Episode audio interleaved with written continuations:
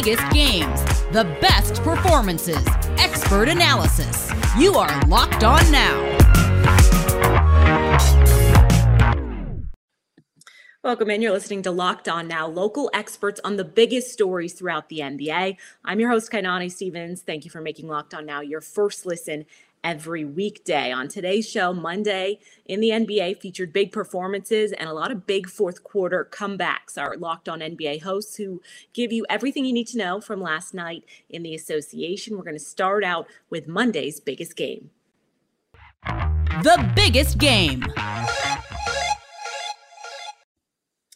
Chicago Bulls trailed by more than 20 points in the second half, entering the fourth quarter, down 14 to the Celtics. But Chicago flipped the script in the final period. A 39 to 11 run turned a 14 point deficit into a 14 point win. Locked on Bulls has more on another win for a surging team. That's why you play all four quarters, folks. Woo!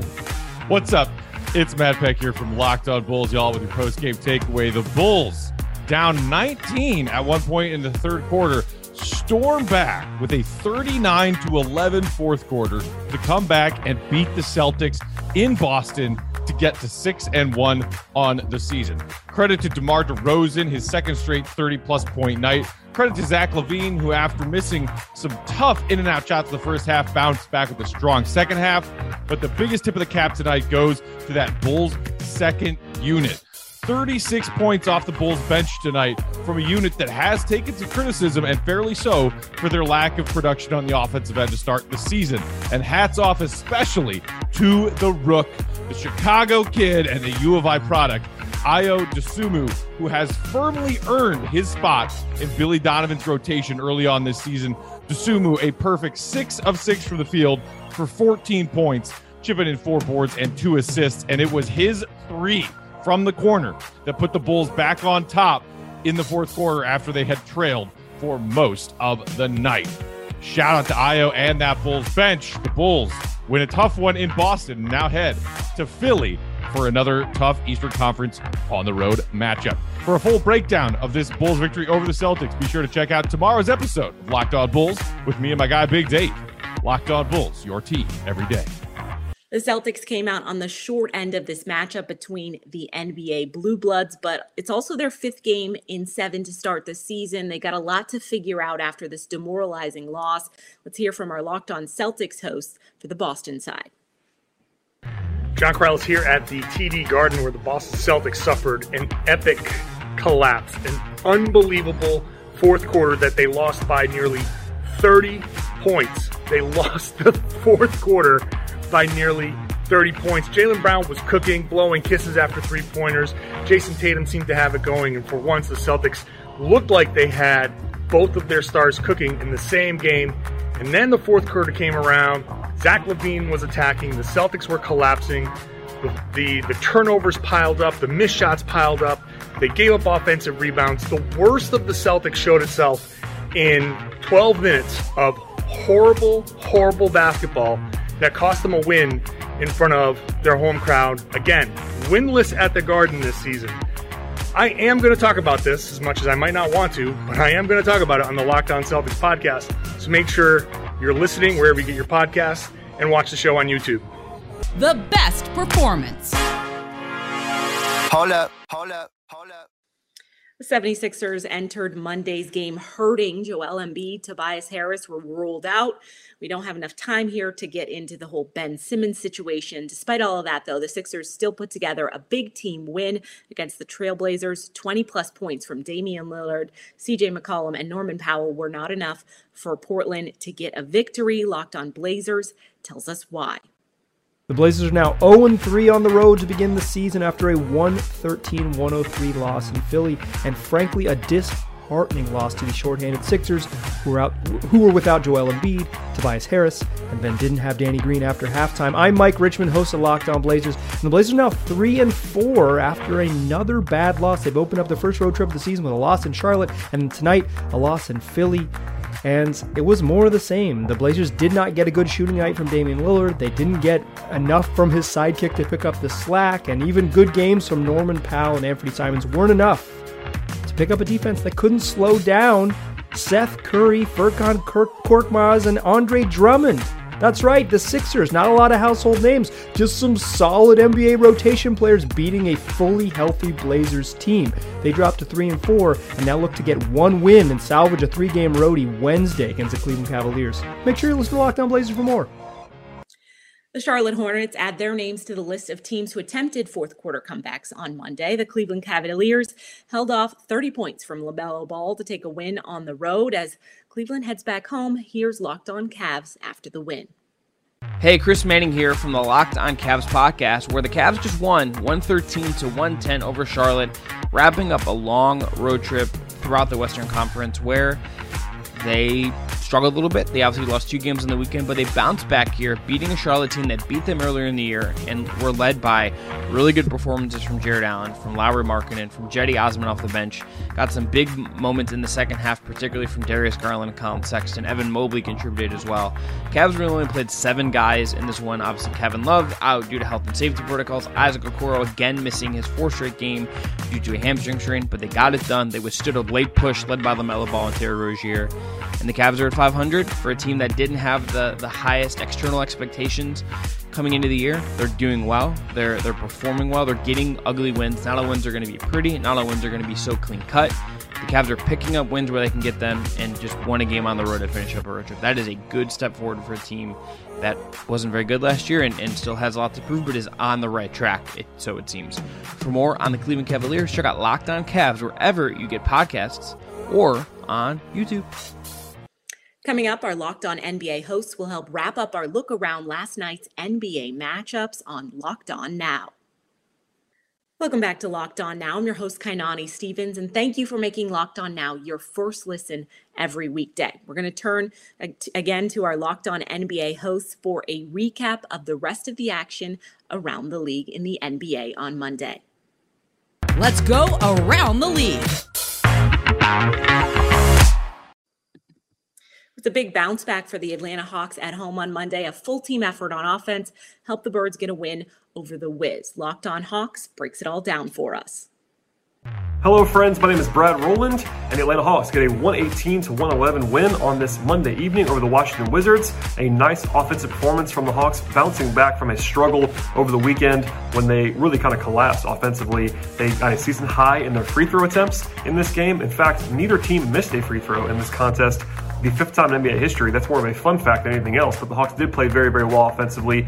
Nice balance. Trae Young leading the way with 26 points. Uh, Cam Reddish had a nice game. Danilo Gallinari, John Collins, Capela, Bogdan Bogdanovic. Really, really balanced stuff across the board offensively. Defensively, it was not fantastic from the Hawks. They lost Bradley Beal at times in this game, but it was more than enough combined with the offense and the more efficient shot profile to get this nice home win. The stretch of the schedule gets very difficult after this, beginning on Wednesday with a road trip to the Brooklyn Nets. But for now, they begin the week with a nice win. We'll have much, much more on the Locked On Hawks podcast. The Toronto Raptors looked impressive in their win at Madison Square Garden, where they got their fourth straight victory, and they did that without two of their star players. Locked on Raptors recaps the 113 104 win over the Knicks.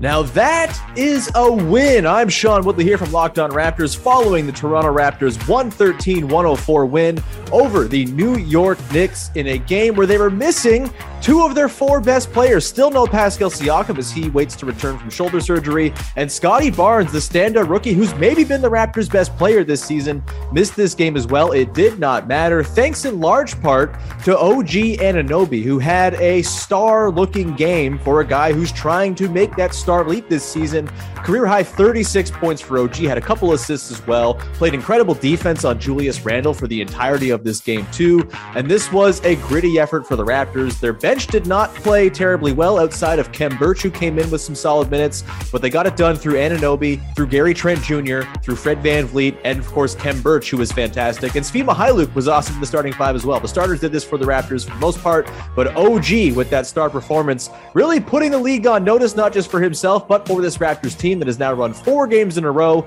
and is five and three on the season, and once again awaiting their two of their four best players to return from injury. I'll have more on Locked On Raptors tomorrow, so be sure to tune in.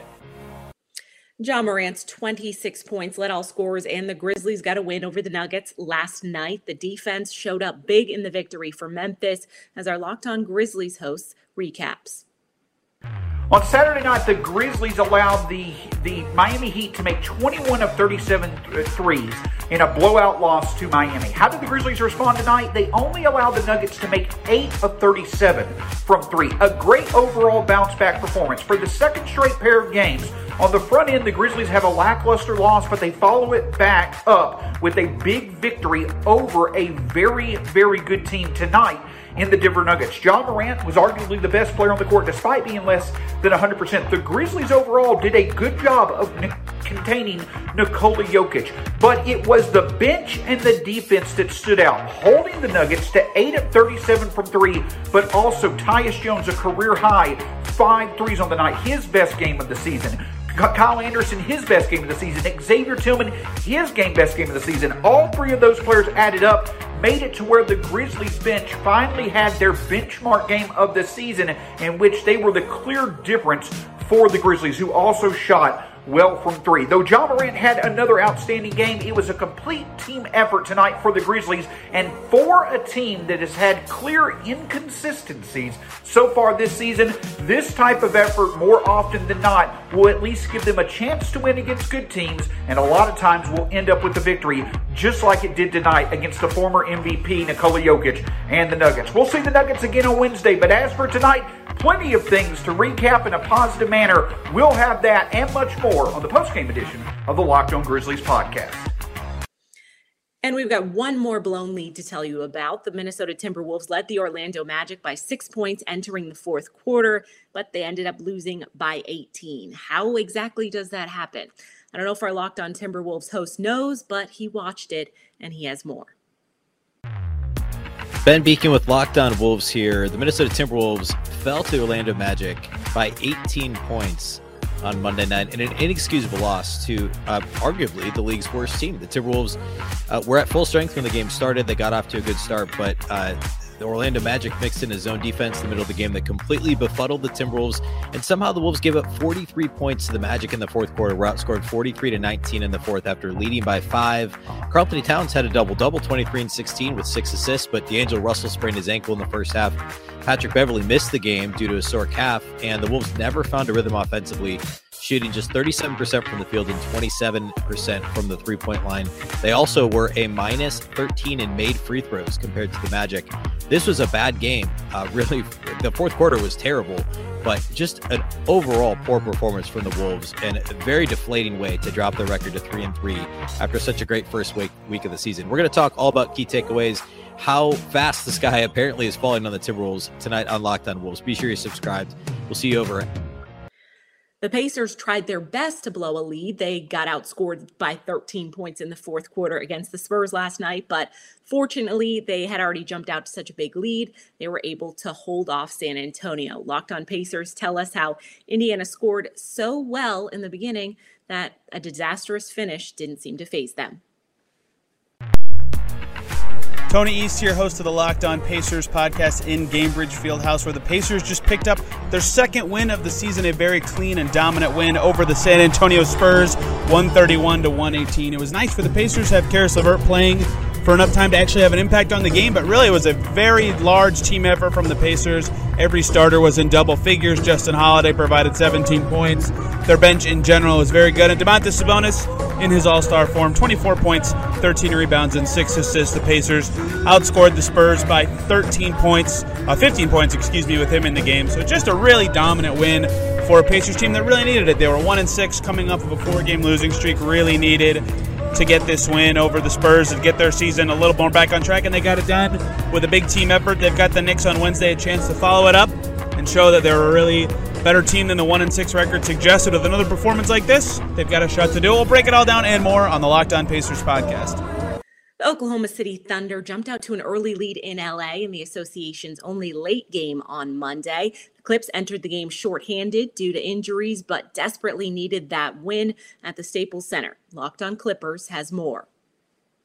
What's going on, Clips fans? Chuck Mockler here. One half the hosting duo over at Locked On Clippers after the A Los Angeles Clippers escape the Oklahoma City Thunder. Who cares? We needed the win. We'll take it however we can get it. And the main way we got it was Paul George being elite on both ends. He had 32, 9, and 7, added a handful of steals. The last two minutes of this game were all Paul George on both ends and he did what he's been doing, which is carry the Clippers. They got their second win. Luke Kennard was timely with some threes. You love to see it. Terance Mann aggressive in the third quarter. I don't know. The shot started to fall at the end of the fourth, so maybe that'll happen from here on out. Who knows? Let's hope the win streak is started. It's on to Minnesota.